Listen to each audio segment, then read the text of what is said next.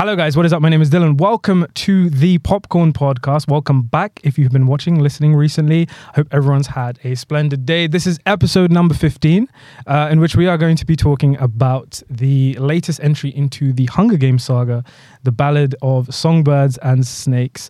Uh, I'm in a very excited and giddy mood. Why am I in a very excited and giddy mood? We, we have a brand new guest. Hello, Mrs. Brand New Guest. Uh, would you like to introduce yourself? Um, I'm Clara. Hello, everybody. um. I'm a artist, animator, and maths teacher, and I'm Dylan's girlfriend. and then to the left, we have a man who needs no introduction. I am Panwa. I'm Dylan's boyfriend. Ah, it's good to it's good to have you back, man. Yeah. You've not been on the episode for approximately one, but uh, it's always a, it's always a welcome sight. Um, but yes, welcome Panwa and welcome Clara. First time on the podcast. Some of you might already know if you follow me on social media, but Clara is the wonderful creative mind behind many of the episodes artwork so far, which you can check out over on social media at the Popcorn Podcast. So just to sort of kick things off for the both of you, what do we think about the Hunger Games in in general? Are you guys fans of the films? Did you read the books, Clara? Since you're the new episode, uh, new episode, new guest, why don't you kick this one off? um, so I've read all the books, other than actually the Ballad of Songbirds and Snakes. Um, watched all the films when they came out in the cinema. Um, actually went for my birthday when I was like 12. Aww, cute. Um, but yeah, no, I've I was a massive fan of the first film, first book. Um, then they, I thought they sort of trailed off towards the end. The second book was fine. I didn't particularly like the last two books. I hated the last two films. Um, yeah. Wow. Interesting. I feel like I'm kind of in a similar boat to you. I mean, I wrote, I've read the first book when I was a kid, um, but don't don't really remember much of it. And with regards to the films, I feel like I really enjoyed the first two, and the last two, the Mockingjay films, were just I've only seen them one time, but like they didn't really impress me, and I they never really gripped me at all. Um, yourself, Panwa? um, for anyone who's seen the wonderful masterpiece, The Green Hornet with Seth Rogen, um, one of the great lines in that movie is, "I don't read shit, but when they adapt it into a movie, I'll see the shit out of it." However. This was like the only exception. I actually read those books. The Hunger Ca- Games Yeah, yeah, yeah. yeah. Did you? Yes, Oh. yeah, yeah, yeah. And I don't even read my own scripts. So, uh, Catching Fire was my favorite book. It was my favorite film.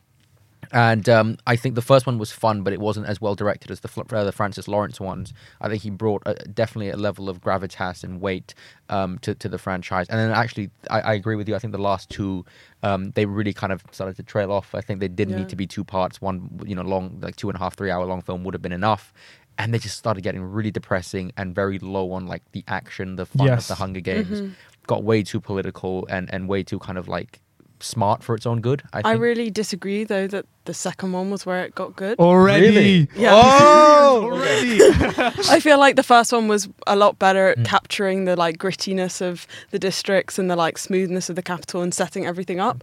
I felt like all the all the second one really did was bring a sort of Hollywood gloss to it all. So I like I think the Hollywood gloss. Lost You- yeah, you Yeah, love yeah. the lost the real 'Cause heart of me, what the Hunger what- Games what's was meant cool to be about. about um, the the second film was that the idea of the quarter quell, where they would actually have All the, the all stars the tri- of the, the all the tributes. victors. Yeah, I yeah, thought, like what, what better could it like that that on paper would be the best Hunger Games because you Yes. get the, the best of all yeah, of them. whereas know? I felt like that was almost a bit lazy. I was like, well, I've done the Hunger Games. Like, to make Katniss a mentor, like, do something Mm, interesting, like, bring in another girl or boy that she has to, like, mentor and protect. And what is that relationship going to be like? Are they going to die? Are they not going to die? How is she going to handle the politics of the capital? You'd have another Hunger Games, but why just put her back in the Hunger Games? You've Yep. done that story. Yeah, yeah. But isn't that to do with the That's the, book. Yeah, no, no, right? sure, that is the book. But, like, for me, it wasn't about the, like, Clara, which was your favorite movie? Movie the first one. first one. Oh Yeah, wow. I, I, I mean, I'm kind of in the middle of the, of the pair of you. I think the first one is sort of the best one. I think, in terms of sort of what it was able to kind of depict with regards to um, like violence and like brutality and how it sort of pushed the boundaries of that in a sort of rated 12 film was like really great and like a, like sort of a young adult film. That was really great. The second film i really enjoyed as well but it's a completely different it has a completely different sort of dna almost in terms of filmmaking than the first. It is a classic case of you know a sequel with a bigger budget trying to go bigger and better. And then sort of go on. No, I was just going to ask you a question because you like specifically said a 12 rated film. Do you feel like there is something a little bit not 12 about these movies. Not Absol- 12 about these absolutely. Yes, movies. that's so dark. Yeah. I think the concept behind it is Kids get blown up Yeah. in the last one. I think it's so messed up. But- yeah, because I was just I was just thinking about this because I work in a cinema as well, and I was literally turning away fourteen year olds from seeing Air, yeah. um, and yet I would let ten year olds in with their parents To go see Hunger Games. To go see Hunger Games, like That's crazy. How messed up is that? Yeah. That Yeah. this like narrative of violence is so like, and I'm not saying it's going to make kids into like serial killers or anything, but it's almost like desensitizing the younger generation to what is genuinely awful. Yep. And I think, especially like looking at what's going on in the world in the moment, that people are just like, oh yeah, that's just life though, because they Yeah. like are exposed to it from like the age I of 10 now. rewatched Mockingjay Part 2 yesterday. There are literally hospital bombings, kids getting blown Yeah. up, Yeah. like people getting tossed into like hot oil and boiled alive and like explode. Like it, it's so dark and it's so depressing. Yeah. And actually, just to go on what you said as well, the way Francis Lawrence depicts it, if you've seen Red Sparrow, you know that this guy's like what we were talking about Martin Scorsese last time. The way he portrays violence is very actually kind of like um, he's just going to show it. There's no cutting around it. There's no quick cuts or camera whip pans or anything. Unlike the first one, directed by Gary Ross, I believe, that was directed more like a traditional young adult movie.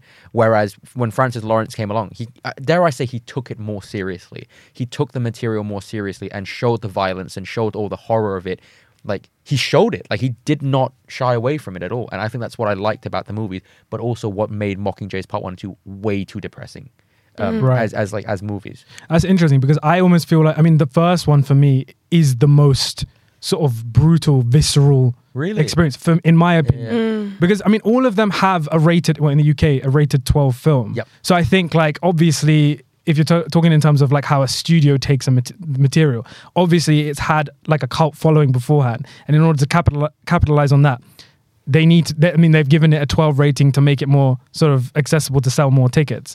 And I think the who directed the first one Gary Ross, Gary Ross, yeah. I think what he was doing was really sort of like pushing what you could show With in it, with yeah. it. Yeah, exactly. There is blood and and, and whatnot, but like the cornucopia sequence, the It's the- the very brutal. It's very exactly. but one of the things you'll notice actually it's just the camera thing is like for example whenever Alec Agnes Alexander Ludwig does he play, what does he play like Uh, Cato? uh, Ka- Cato, uh, Cato, Cato. Cato, yeah, um, Cato. he, he um like whenever he slashes ag- across someone, the Yeah, camera will kind of cuts, cut it out cuts, it, it like cuts, they'll it you know. Whereas Francis Lawrence, when like Finnick, um, when he like just lobs a trident at someone, it just stays on the guy like falling back and. But in a way, I feel like this is what I sort of feel The like about the, suggestion of the violence. The suggestion of the violence is in a way scarier, mm. and like Yes. you feel like what would in that situation. it's I so don't know- fast, and you're looking around. You're looking around, yeah, you're doing yeah, that, yeah. like you see like the movement, but really what you're concentrated on is like getting your bag and running the fuck out of Yeah, there. yeah, Like yeah. that's what you're thinking. And I feel like in the first film he did that. You got Really the well. sense of the like Panic. unsteadiness of like and the panic and all of these things. Whereas in the other one you're like, yeah, okay. yeah. I think my favorite choice about the first Hunger Games was uh, the countdown. Right when the Yes. first, it was just ringing noises. No no yeah, sound and it was afterwards. just No pure- sound. because it's sheer panic. yeah. Yeah. And so I really like that because that's exactly how you Yeah. would all we, we would all feel Yeah. we Absolutely. were in No, that I think that scene that scene is maybe the best sequence in the entire saga. It's the most relatable I- as human. I think so. And I also to, to, to say what actually you were saying about like how it just cuts. I actually think in many ways that's more effective Mm. because sometimes what you can't see is It's like scarier. more scary. Can I ask you guys just for Of fun? course. Uh, not counting Songbirds and Snakes, could you rank the four movies in your opinion, Dylan? Uh, uh, one, two. I can't. Remember, I mean, Yeah, I can't remember the difference between three and are you uh, w- with the new one? No, not with, Not no, with the new one. no. One, two. I uh, three and four. I like. I, don't- I can't really. I've only seen them the one time. Yeah, same. Really? I would be Catching Fire. Oh wow. Uh, what part Mockingjay. one? No, Catching Fire Oh, is Catching the Fire- second oh, yeah, one. sorry, yeah. Mockingjay Part Two, then the first one, and then Oh, serious? Mockingjay Part Really? One. Yeah, yeah, yeah, yeah. Okay, interesting. Right, and I'm I'm I'm I'm interested to see where you fit Songbirds and Snakes. Oh, yeah. We'll get into that in a sec. So the Ballad of Songbirds and Snakes is a prequel, of course, taking place 64 years before the first Hunger Games film. The film follows a young Coriolanus Snow before c- becoming the tyrannical president of Panem. With the 10th Hunger Games fast approaching, young Snow becomes alarmed, but sees a chance for change in fortunes when he is assigned to mentor Lucy Gray Baird from District 12. Songbirds and Snakes is told in three distinct chapters. Part 1, The Mentor, which is the lead up to the 10th Hunger Games. Part 2, The Prize, which is the games themselves. And Part 3, The Peacekeeper, which takes place after the games and focuses on the life of Snow when he is drafted as a peacekeeper, helping to restore law and order amongst the districts.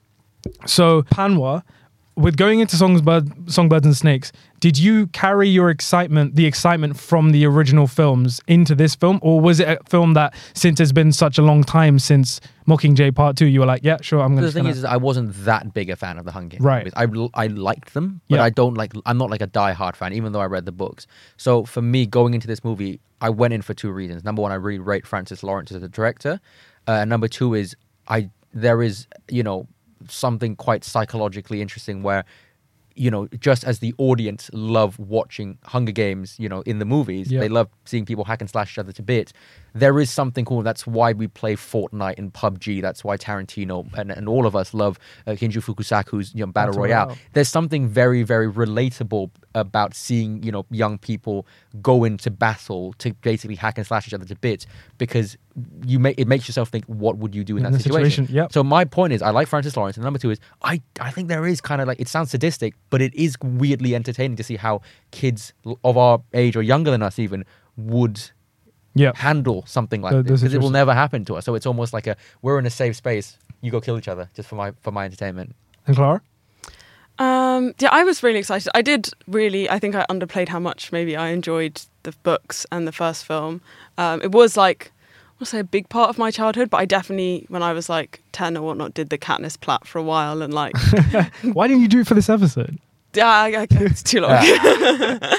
and like you know, I, I it was, and so I was really excited about seeing this film. Like I went with one of my friends and we'd watched all the other ones together, and I don't know, it's like bringing back childhood memories. I was excited, and it's good. I I like. I think young adult films and novels are interesting in sort of seeing the like temperature of like um, how young people are feeling and what they respond to, and I think that is interesting. And the original Hunger Games, I think, for like the other sort of YA trashy things like Divergent, had a more interesting idea behind it, like um, sort of the idea, the psychology around modern society and politics, and like what it meant, like all these different things it was exploring.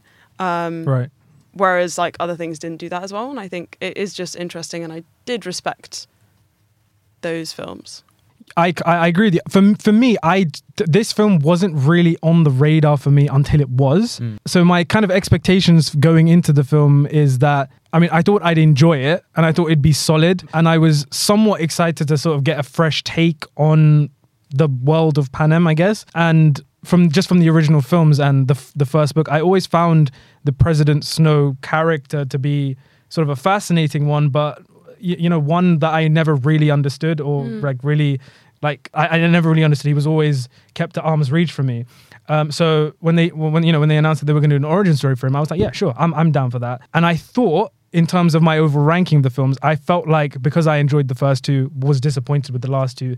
This one would kind of slot somewhere, Somewhere right in in the- the yeah, middle, yeah, yeah. right? That's what I was expecting, and I just don't know. I did not really love this film, guys. I'm going to be completely honest. I know, Panwa, you have a completely different take on this. I was pretty bored at times. I thought some of the stuff was a little corny. I was uh, I was confused, not to not at the events taking place, but more so sort of the intentions of the characters. I just felt quite emotionally disconnected from them, and you know, despite having to cover a lot of ground in entire novels, uh, so to speak, um, I thought the, I just thought the film was too long. I, I thought the pacing was off. I mean, I, look, having said that, I don't think the film is like straight up awful. There are things that I kind of enjoyed here and there, but I have a lot of problems.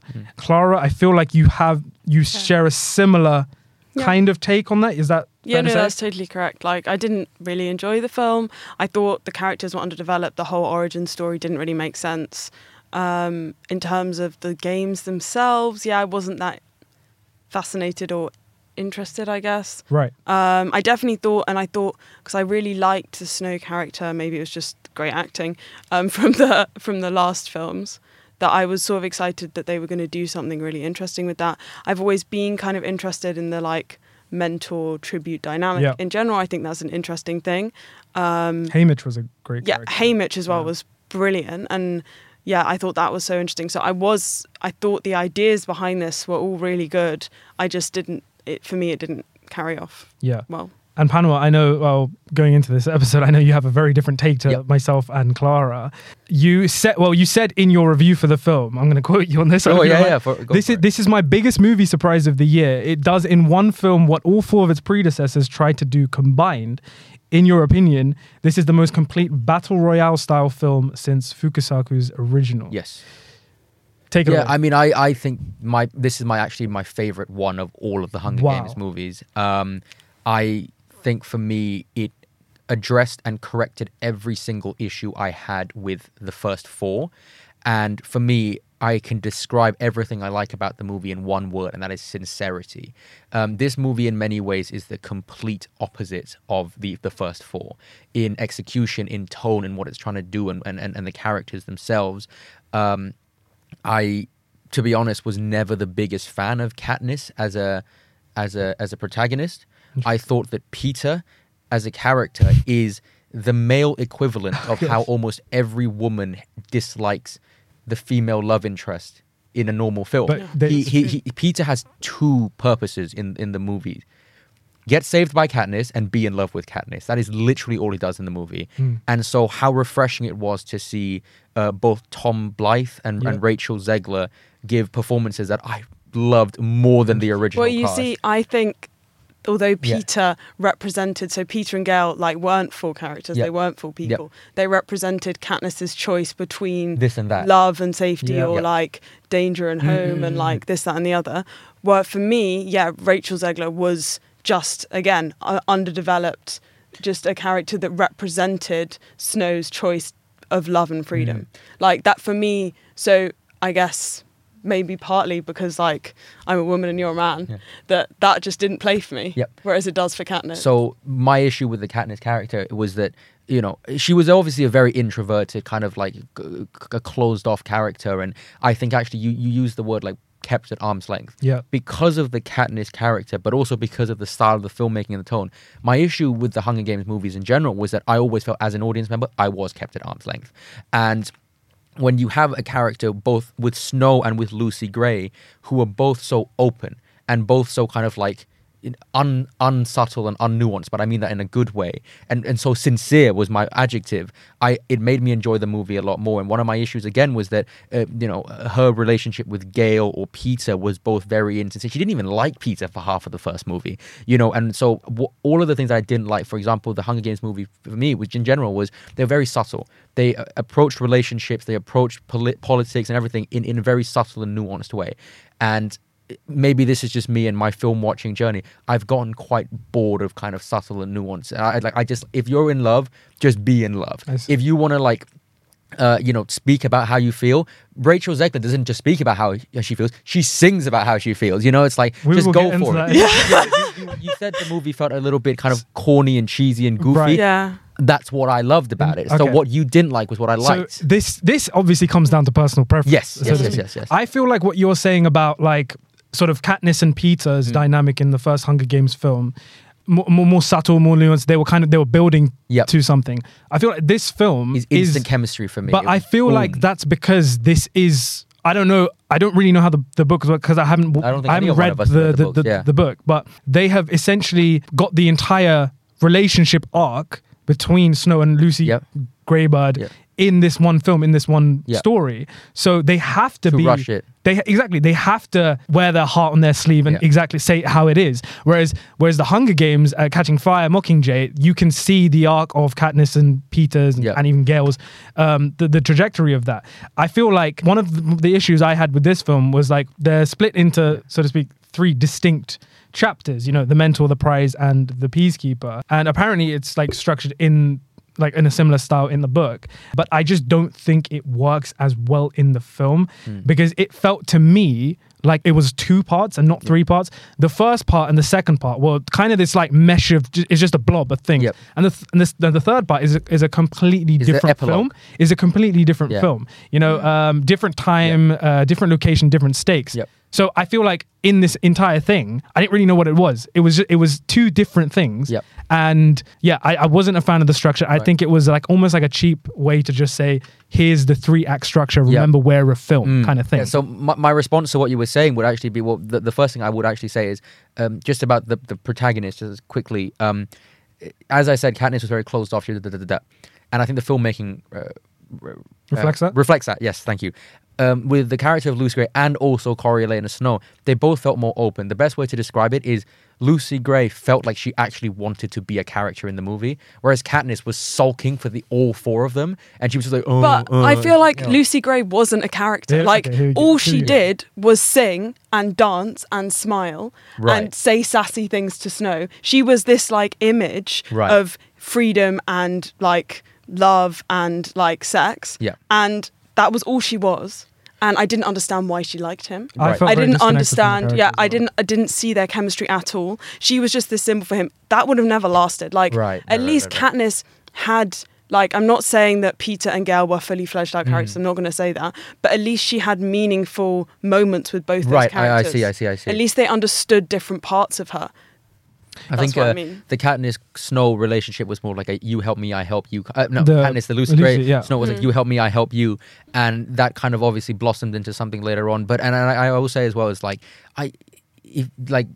If, if you tell me that they're in love, like I, I bought the performances, I thought they were very good. I bought the chemistry. Like I think the obviously, unlike you performances are really good. Like Rachel Zegler, I I mean she's obviously had a lot of controversy recently. I think about- she's just magnetic. I think she's great. She's so good. Yeah, like uh, West Side Story, t- uh, Yeah. terrific. I She's a think she's beautiful a great performer. She's got a, a great voice, Yep. and um, the character. She, I mean, she's definitely do- like had sort of. You can see that she's kind of been able to play around with that bit more. She has a sudden twang, and like she's able to do all these these, these different things musically.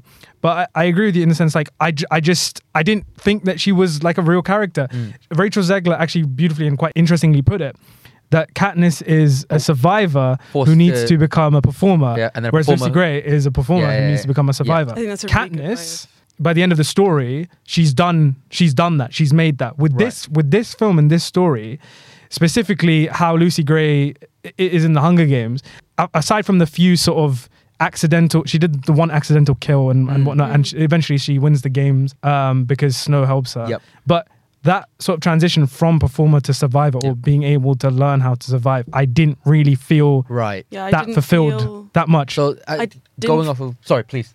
I didn't feel development for her. Yeah. Definitely. She was sort of came in one tone, this performer, this like again being I would call it sassy, not like rebellious because I didn't feel rebellion from her.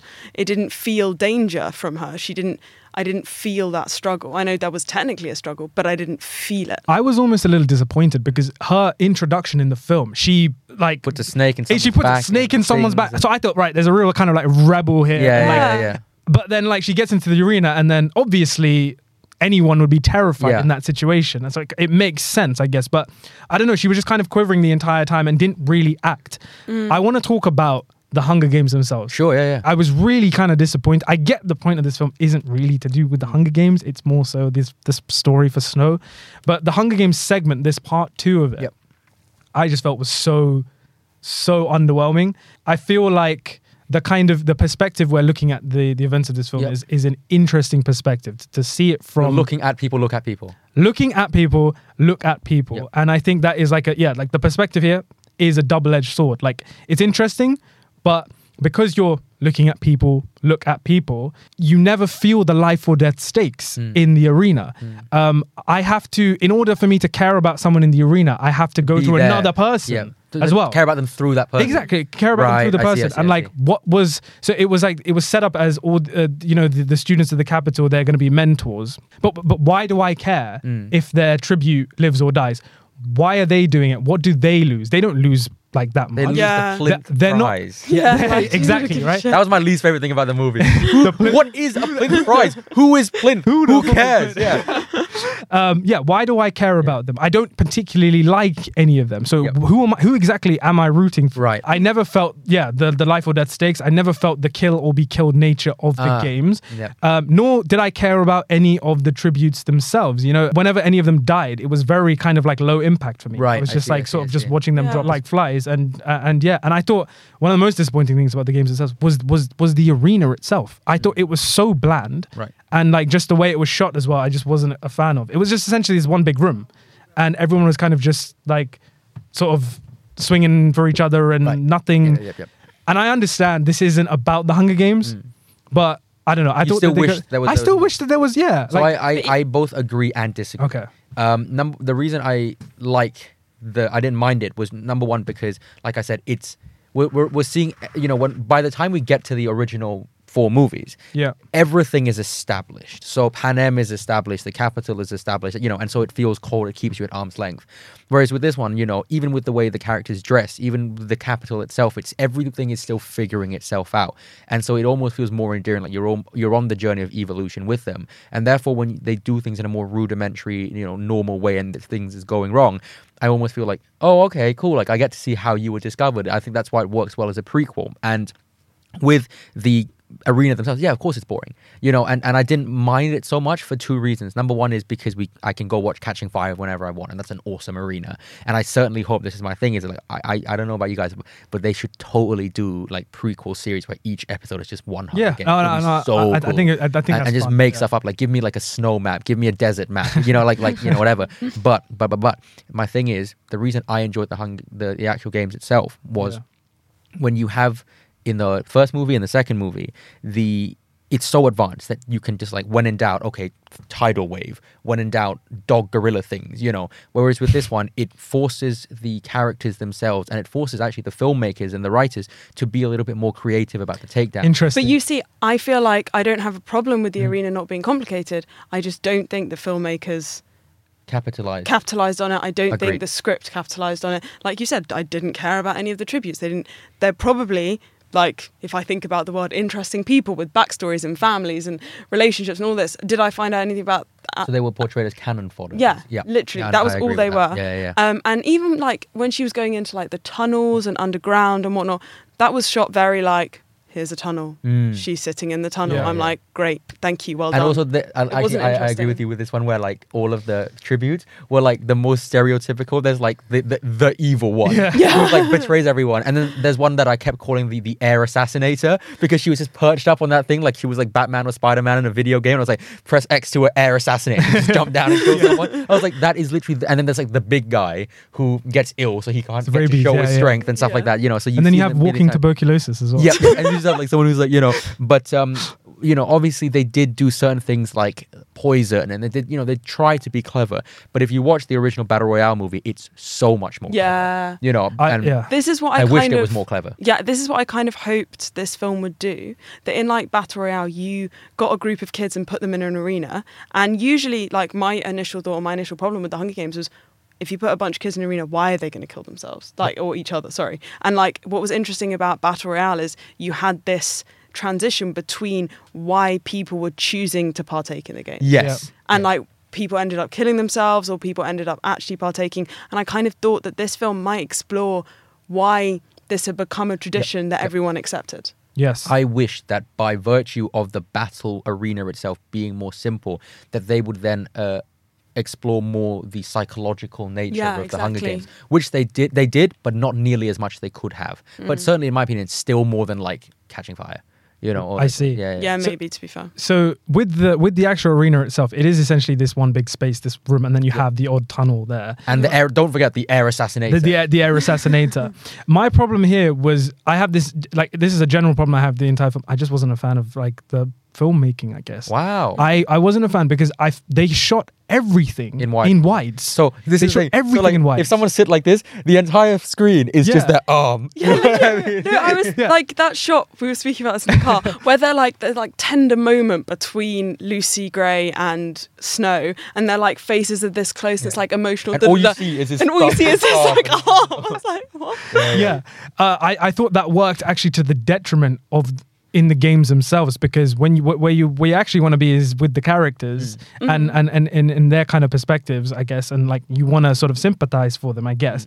But shoot having doing making the choice to shoot everything in wides especially in just in, in, a, in a basically a blank room everyone's just got like swords or just utensils and whatever and they're swinging for each other.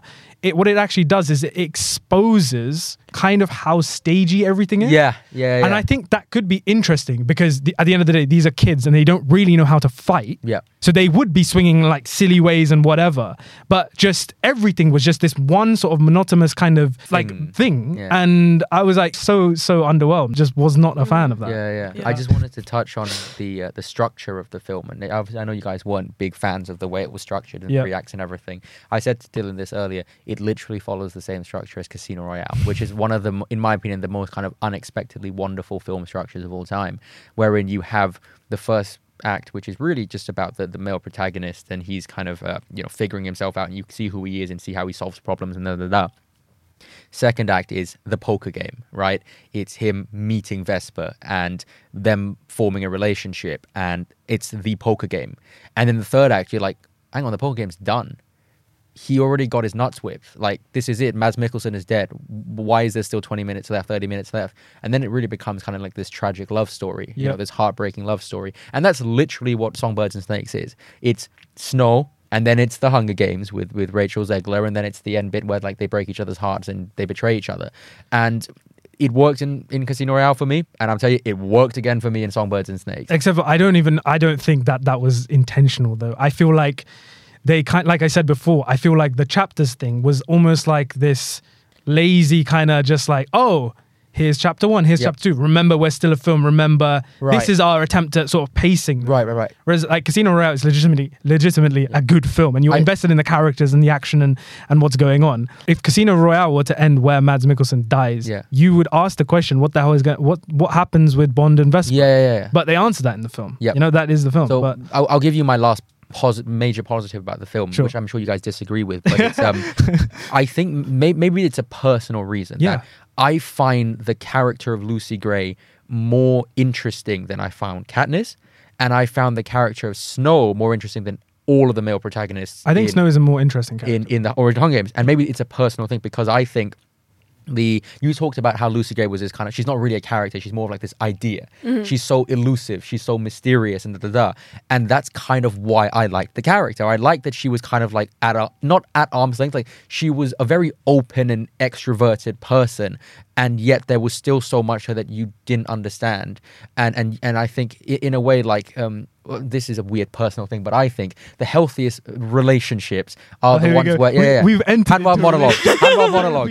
Yeah, yeah. Uh, uh, I, I think the healthiest relationships are the ones where the man and the woman, or you know, the woman, the woman, man and woman, whatever, where they accept that they will never truly understand and know everything about each other. Interesting. And therefore, I think with the character of Lucy Gray, it was like, you know, with Katniss, like I knew who that character was within five minutes. You know, like she's just a very helpful, kind person, but she doesn't like people or whatever. Um, and then with Lucy Gray, I was like, I always wanted to find out more, but I always also made peace with not knowing.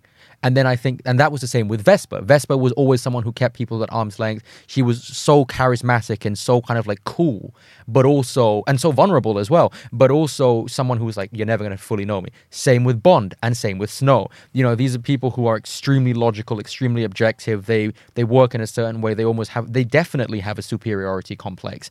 And, and they definitely have many, many kind of like masculinity kind of complexes and both positive and negative. And and I and I I, don't want to say I relate to that because I sound like a bloody sociopath, but um, there is something that I think is very very interesting and magnetic about these kinds of characters, and when you put them together, which is like. You know the mysterious girl who is is is always at arm's length, and this guy who will find out everything and do everything. You put them together, I think that makes for um, a dynamic that I, as an audience and as a person, absolutely love. Um, and that's why I think is ultimately the core of why I love this movie more than most people. It's just It's- that the the the, the back and forth 50-50 between this kind of person and that kind of person. I actually kind of agree with some of the things you said. You've actually kind of made me think a little about the character. I also think it also, I mean, like the way we're seeing Katniss, Katniss is the main character. Lucy Gray is kind of not really the main character. I would say Snow is the main character. Snow is the main point, character, yeah. exactly. Yeah. So, in a way, what you're saying is the fact that she is actually, we don't really know everything about Yeah. her, is seeing it Is from part of the charm of the character. But it's also seeing it from Snow's Someone else's Point of perspective. yeah. And then it's supposed to fuel sort of his sort of Anxiety, his anxiety, and paranoia. how he sort of eventually turns Yeah. evil. Yeah. I want to ask about that actually. Speak. Mm. Actually, go on, go on. No, no, no, it's fine. Um, I'll say the thing I was going to say earlier about Sure. the whole like snow going crazy thing. No, oh wait, I'll come back to this. 'cause I actually want to say something Yeah, about this. Um, sorry. Um, First podcast. Shut up, man. Cut this all out. I don't care. Um, no, I was just going to say about that whole like Lucy Gray thing. Hmm. I personally, I find it more alienating having a character. I'm not saying that she's not mysterious or whatnot. I just don't. That I don't have. There's nothing relatable Mm. about her. Like what I what I'm thinking is why has she become like that? What is she struggling against? What is this? What is that like? And I'm not. It's not a mystery to me because I just know she's been underdeveloped. Like it's not that I'm thinking in. I'm not saying she's a bad performer. It's just in how she's written. There's nothing there that I'm seeing that I'm like, oh, but there's something there that's mysterious that I want to find out more about, or that you're giving me inklings of. Mm. It's purely that you are written in that way. in that way to be that symbol for snow. Can I ask you a question then? So I, I think that they're ultimately kind of weirdly two kinds of characters. There's Captain America and there's Iron Man. Iron Man is a character who starts the, you know the story one way, and by the end of the movie he ends it. You know, by the end of the story he ends a different way, like Mhm. like Snow. Yeah. But I think that uh, Rachel Zegler is, is a Captain America character. So if you watch, you know, Chris Evans Captain America in the first Avenger, his first movie up until Endgame, he's the same guy. But you can it's be not about how he grows; it's about con- how he changes the people around him. Sure, Right. but you can be consistent and still be interesting. Ah, like you can be a consistent character and still have something that drives you. Yeah. Mm-hmm. Or still have like a like yeah, a narrative Yeah. in some way. It doesn't mean you have to have some massive character arc. And in fact, it would be slightly weird if she did because it's Snow's arc. It's Yeah. through Snow's Yeah, eyes yeah, that we're yeah. watching this. It's just more that I don't. Yeah, I, I felt I felt alienated by her, and I feel like she fits into this like pixie dream girl narrative that is so often just played out in so Mm. many films that I'm tired of seeing, and I just felt like it was lazy. I, I think my problem with um, Lucy Gray Baird, Rachel Zegler's character, is more so I I needed I needed her to show me why Snow lost his mind, and in order for that to to happen, I needed to buy into their relationship in their romance, and I just You just didn't. didn't. I just didn't. Yeah, yeah. I didn't think that there was enough de- development in their relationship. They kind they had sexual chemistry and they looked nice together and whatever. But aside from like just the you know they they they, they were like oh yeah let's go shoot one scene in a lake and be like Yeah. yeah, look oh look we're Look good together us, and, yeah, yeah. and then like the the, the the in the next ten minutes they're like He turns. he he basically turns. It just Yeah. did not work for me. None of us whatsoever. read the books, right? You guys. No, no, didn't. no, no. No, no. Apparently, there's a big thing in the books. I, I watched an ending explain video, which I never do, but I did for this one. Um, they said something really interesting, um, which was because of the books, it's like from his inner monologue, right? So one of the reasons that he genuinely was thinking, okay, sh- do I kind of leave her and then go back and I dispose of the gun, was apparently because obviously, like as we said, he has obviously a massive superiority complex, Yeah. and apparently in the books, he was basically saying, I could clear my name and I could go back. And I think that by virtue of me being back in the capital and working with them, ev- the world would be a better place if I'm in a position of power because I genuinely think I can do actual things.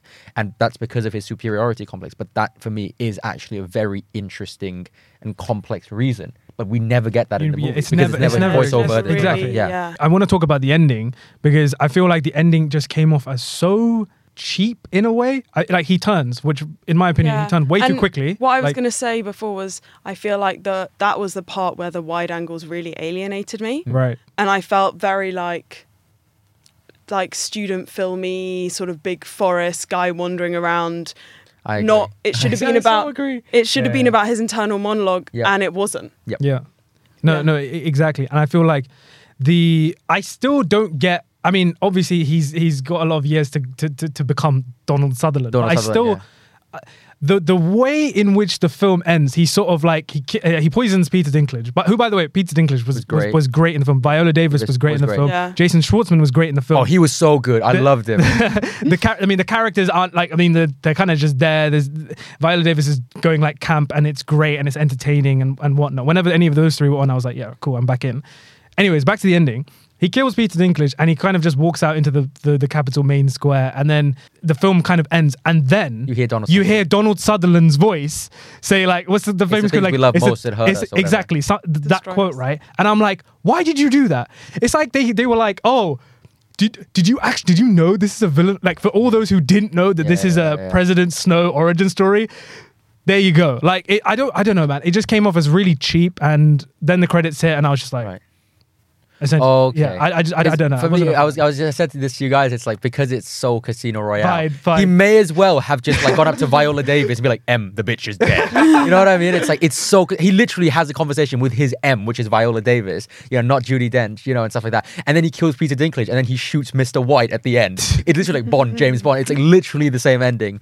Um, and that's why I kind of liked it because I like I love Casino Royale. I know it didn't work for you guys as well, but for me, eh, it worked. Fair enough. I have a Fair question enough. though. Go on. The um, so one of my favorite performances in the film was one of my least favorite characters. Okay. Which is uh, Rachel Zegler's real life boyfriend. He plays Oh, Sejanus. Sejanus. He yeah. is the biggest doof in history.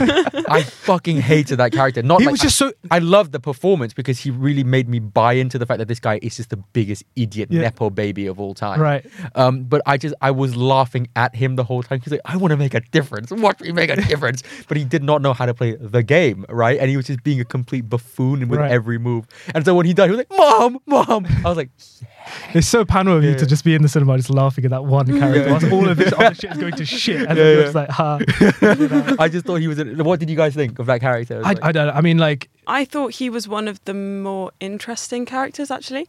I think talking about the Hunger Games being a sort of like the first one being a YA sort of novel and hmm. film, but also being a bit of a political satire about sort of how we view current events and how our very sort of we have to like view all these things going on at the moment from Russell Brand to Israel Palestine as this kind of like sensationalized like on our phones these battles that aren't really real for us but are for so many people I think is a sort of is sort of what it's talking about yep. um, and I feel like in this one this was the only character that I really felt that idea of we're all here thinking we can make a difference and actually we're just idiots hundred percent agree. and I think that's quite interesting The, Sejanus character is literally the Hunger Games equivalent of that one guy who like films himself at like rallies and protests and then just goes home and does nothing and Yeah. like puts hashtags. That's Sejanus, and that's why I loved when he eventually got died. I was like, you insincere. I mean to be fair he did try He but did try. whatever. he did try. and then and then his friend uh, Stupidly. Snaked him out. Yeah. Yeah. That's Um, why he's a snake, not a songbird. eh, yeah. Ooh. Oh, yeah. Very perceptive of you. Uh, in the spirit of just lightheartedness, Yep. um, we are going to be reacting to some Letterboxd responses to the Ballad of Songbirds and Snakes. You guys can say whether or not you kind of agree Yep. with the people I'm going to talk about, or uh, or or not.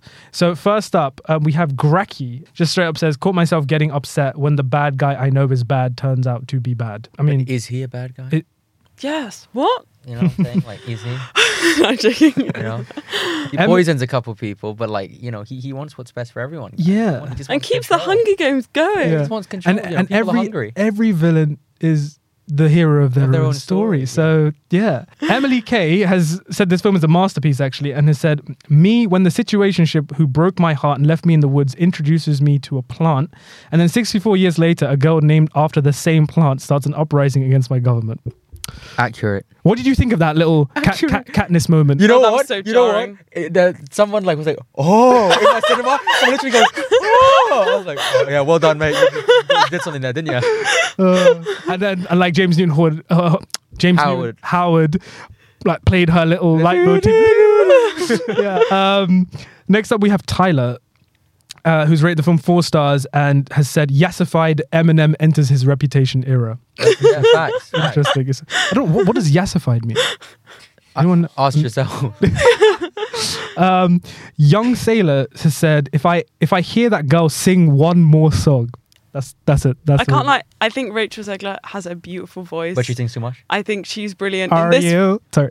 in this film I was a little bit like oh my god To be fair, I will say this one thing is that there was like a when in doubt, sing, sing. Like, the filmmakers like we don't know how to transition to the next Yeah, yeah. Sing, sing, sing.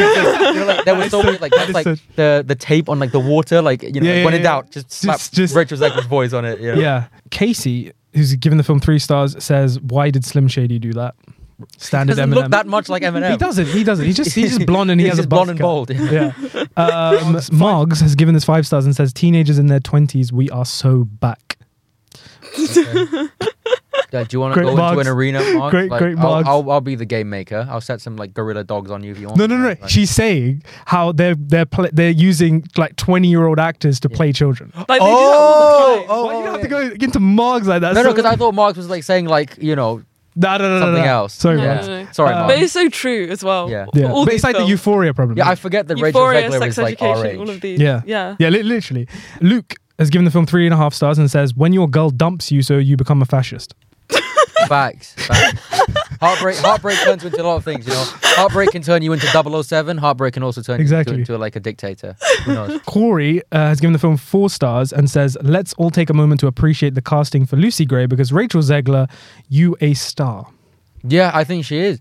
I think if you take out all of like the you know the outside like you know she needs to get a PR person. Sure, like you know we all say dumb things. I mean, um, but like It's an you entire know, podcast. Yeah, the entire podcast. But like as an actual performer, I think she She's is great. like she's not she is like a movie star in my opinion. Yeah. She's uh, Yeah. like someone from like she reminds me of like you know but this is very high praise, but like you know the old school like Audrey Hepburn, Grace Kelly, like even Marie Saint, like you know those Hitchcock people. Like she would fit into like an Alfred Hitchcock movie Yeah. or a Billy Wilder movie. She's an old school movie star. I think I think she's great. Mm. Don't get me wrong. However, I do think there is a little bit s- s- something about her that is very theater. She she plays it big. Of course Yeah. she plays. Yeah, she No, she's but a like very very theater, as Yeah. if that would be something I'd see in a sort of In a play. maybe it's just to do with the fact that I've only seen her in West Side Story and Where Hunger she Games, where she sings. sings Where she in both of them, and Yeah. it's this kind of No, like, but she's good in. Shazam. Have you seen Shazam? yeah, yeah, yeah. she's no. good in that one as She- well. She's no, She's she really is good. I think She is she's But maybe actor. also partly it's because I haven't really see her play roles that are super different from each other. Yeah. She's like the love interest. I think in West Side Story, I, I love you know Maria, and I think that's a fleshed out character. Maria. But um, maybe it's because yeah, I haven't seen her play anything that isn't that kind of woman. I'll say this: like, I would love to direct her in a movie. I think she. would I would want to work with her in a movie. I think she'd be a really- Rachel, if you're watching, Yes, Rachel. um, I'm not bad. Um, yeah, not that bad. Regal gives the film five stars and says the soundtrack will haunt my dreams. Sure, Is it sure? Cool. sure. Well yeah. done. The, the the biggest song she sings is the one that Katniss sang like, Yeah. eight years ago. Like, yeah, the hanging tree. yeah. yeah. Uh, and they play that like three times. to be fair, the first time they did, I was like, "Oh, that's nice." Yeah, yeah, and then afterwards, I was like, Yeah, "Okay, exactly. again." Again? exactly. Like what you said, when in doubt, just play music. Yeah. Yes. The last one we have here is from Casey Cowsley, Okay. who's given the film two stars and Oh, said, no. If I had a nickel for every time Peter Dinklage played a tortured addict who had a nemesis named Snow, I'd have two nickels. Who- who's the other Snow? Jon, Jon Snow, but he's not his not, he's nemesis. not It's not his nemesis. Yeah, yeah. Oh gosh. And I think we'll on that note, we'll leave it there. Thank you guys for joining me on this discussion of the Hunger Games Yeah, Ballad of to stop it Songbirds and there. Snow. I think we need to stop it there because I think we're all quite uh, hungry. Ha ha ha. You just ruined my entire ending monologue. Thank you guys so much for coming and talking. I'm not going to say the entire film title's name again, thing again. Uh, thank you for joining me in this episode. Thank you guys for watching, listening. Let us know what you thought about the film, whether you enjoyed it, whether you didn't enjoy it. And I will catch you very soon in the next episode of the Popcorn Podcast. Cheers.